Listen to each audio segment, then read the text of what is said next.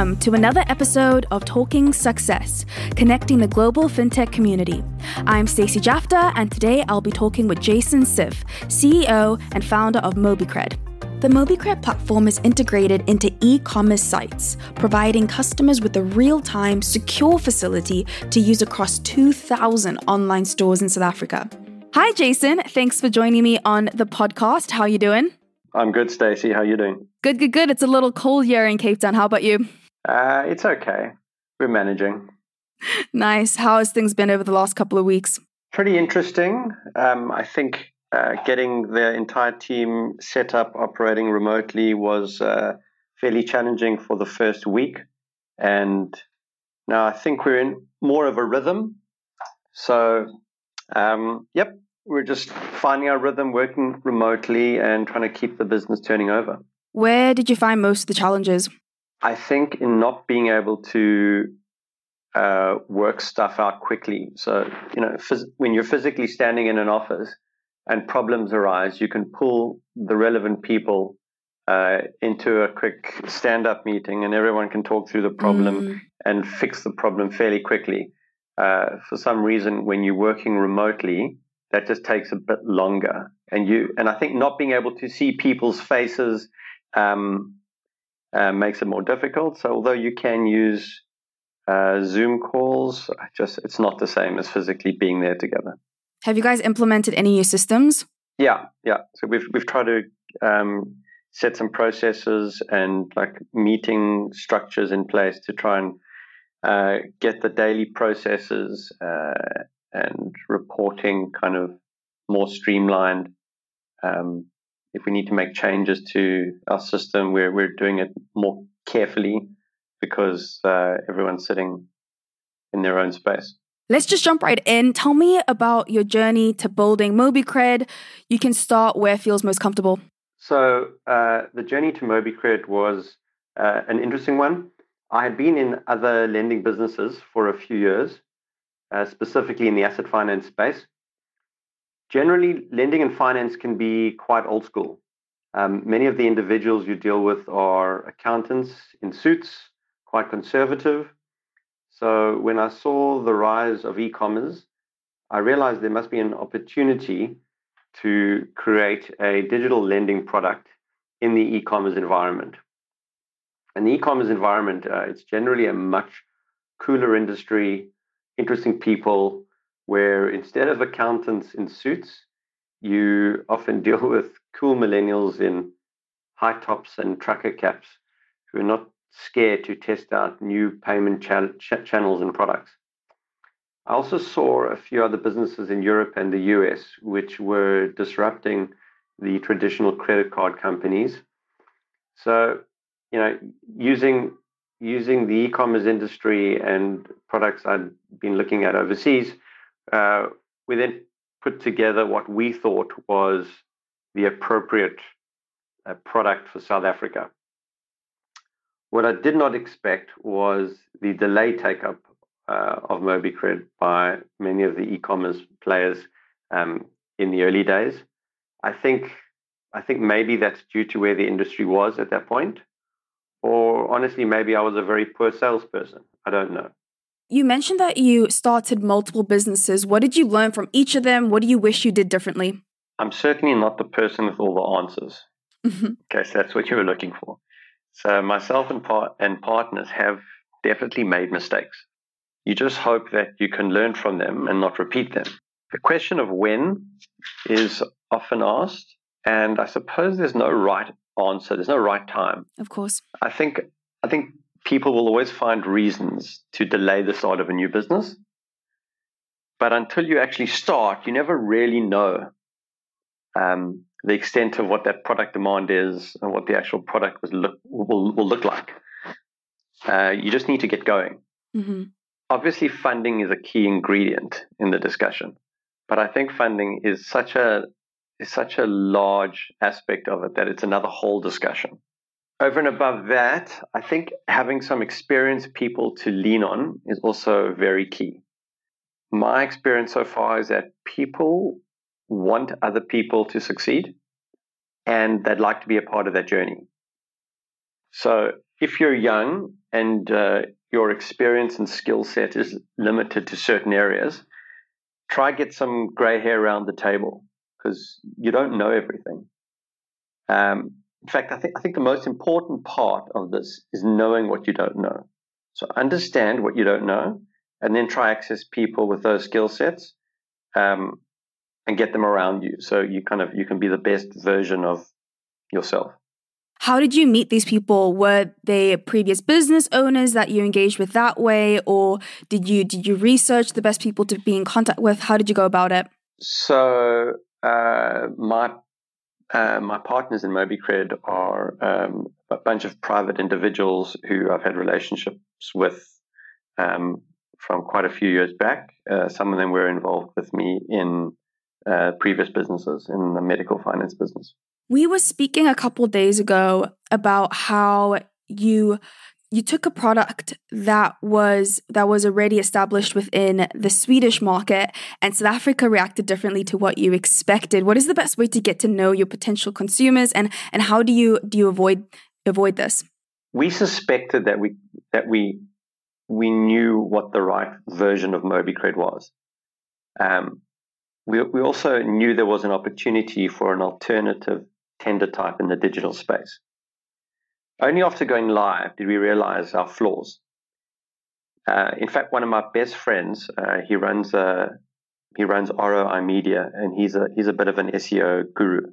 Mm-hmm. And he kept painfully pointing out all these flaws in the process, in the flows, in the UX, mm-hmm. and other parts of the business. And we knew what they were, but when you're in that startup mode in the first two years, three years, you can't fix everything at the same time. So you, you need to almost prioritize the most crucial items that will help you survive, which in our world, in the first two or three years of our business, was distribution. We just wanted to cast that net wide and far, partner with as many uh, gateways and channel partners that we could, onboard as many merchants as we can.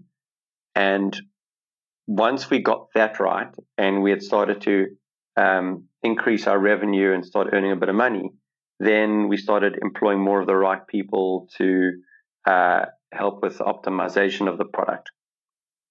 Mm-hmm. With limited resources in the first three years, you know, you're, you're going to have to make some choices. And we chose Definitely. to prioritize distribution and channel partners and then attack product optimization uh, once time allowed. Are you happy with that decision? I'm happy now. I think at the time it was quite frustrating because we knew what was wrong, and we weren't the only ones who knew what was wrong. Mm. You know, I, I, remember clearly going to quite a few meetings with uh, a few retailers or other or other service providers, and the guys were very quick to say, "Oh, that's wrong, and that's wrong, and this process is incorrect, and there's drop off here," and we knew it, but we couldn't change everything at the same time. You know, at that point in time, I think we had like ten people in the business. Can't do it. And we were chatting as well about how you wish you never waited until the product was perfect. When is the right time to launch a product? What is that sweet spot looking like? Once we knew the product would deliver basic functionality, mm-hmm. that when a customer could apply, access a facility within a few hours, uh, and then have access to enough merchants to make that to make that facility worthwhile. Mm-hmm. So in, our world, when we had five merchants um, integrated into the MobiCred platform, it didn't give the customer much choice. Yeah.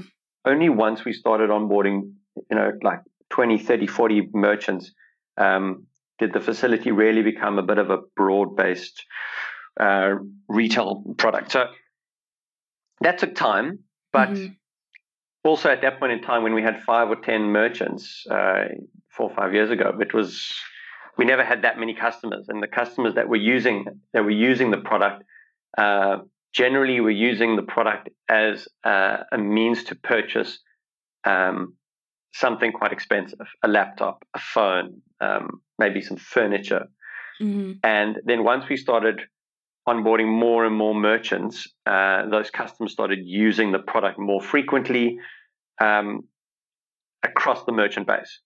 And obviously, today we've got uh, close to 2,000 merchants. So um, we're that's incredible. What was the first response you had when you approached um, retailers? funny you ask. So, in the beginning, the online retailers gave us very little love. And I think many of them thought the idea of a digital credit product was not required. Okay. So many of them were quite hung up on the UX and tech, and the idea of pushing revenue was mm kind of secondary. That's certainly my experience from when I was out there in like 2016, knocking on doors of online merchants. I think over time this has changed. Uh, once we landed a few strong brand names, some of the others took notice, and so it began. Uh, one of our first one of our first brand names that we partnered with was iStore, mm-hmm. and oh, wow. they were they were a great great retailer. That must have been very helpful. Do, yeah, they were fantastic, and the team there I think understood what the product was supposed to do for them, and our marketing teams worked really well together. Uh, and that was the start. And I think also in some in some funny way, a lot of the retailers look at their competitors in certain industries and and copy them, copy their not only copy product, but they copy payment types and um, kind of custom experiences and so on. Probably also wanting to stay up to date. Yeah, yeah. And I think also a lot of retailers started recognizing what was going on in the e commerce market overseas. And there were businesses overseas, such as Afterpay and Klarna and Affirm, mm-hmm. that started making a bit of noise in the media. So we try to kind of position ourselves as um, a similar product to the local online players. And you know, for us, once we started building an engaged and loyal customer base with spending power, the sell did become easier. So at the beginning, you're, you know, you, you don't have much to offer. You're just going, you're, you're only going to be able to facilitate increased spend from that retailer's customer. But once we were able to, to survive a few years and build up our own customer base, we, we, we started bringing value and customers to the retailers. Mm-hmm. Um, and I think retailers also began to see that it's the customer who should decide how she or he or she wants to pay. So the more payment methods accepted, the mm-hmm. higher the conversion in the, in the retailer's world. What made retailers trust or choose MobiCred after turning down competing methods of payment? I think at the time that we went to market, there were there weren't a lot of other options. So customers who wanted to pay with a with some kind of credit facility had to use their credit cards. Mm-hmm. And if a customer either didn't want to deal with a large bank or credit card provider, uh, there wasn't really another option. Mm-hmm. They could go and, and, and take out a, a personal loan from a bank um, in their own time and you know access that money and then use that money to make a purchase online. But you know there's there's no there's no smooth process there. It's quite painful. So I think for the retailers to facilitate uh, credit, um, it made sense for us to fit into their world and for us to almost align with them and them to communicate with their customers that credit that credit is available. MobiCred's here, and um, and if the customers choose to access a facility, that's that's their prerogative. Do you think you've been protected or in a better position to weather the storm compared to your peers? Firstly, the storm's not over. Definitely. Nobody knows who has weathered the storm and how well. Certainly, if you're in lending in a time like this, it's really, really scary. So every lender suddenly becomes a collections business as you you try to protect your bottom line from defaulting customers. And at the same time, you we continue to activate new customers daily, and we're managing that existing customer base who are still transacting. Mm-hmm. Um, in terms of protection, we are very fortunate in that we've we've got RCS as our funding partner, and I think this will stand us in good stead. Uh, their team is incredibly supportive. Uh, I also believe that this COVID nineteen thing will accelerate e-commerce, and I mean, we can already see increased applications and spend across our platform. Uh, in the last four days, there's been a, a, a big up, big uplift. Oh, that's so, awesome. Obviously, cash is king right now. Everyone wants to have to make sure they they've got enough liquidity to carry themselves. Uh, and I think MobiCred partnering with RCS um, has protected us um, protected us a lot more than had we had been just running the show totally on our own as we were uh, three years ago. Well, thank you so much, Jason, for joining me on the show.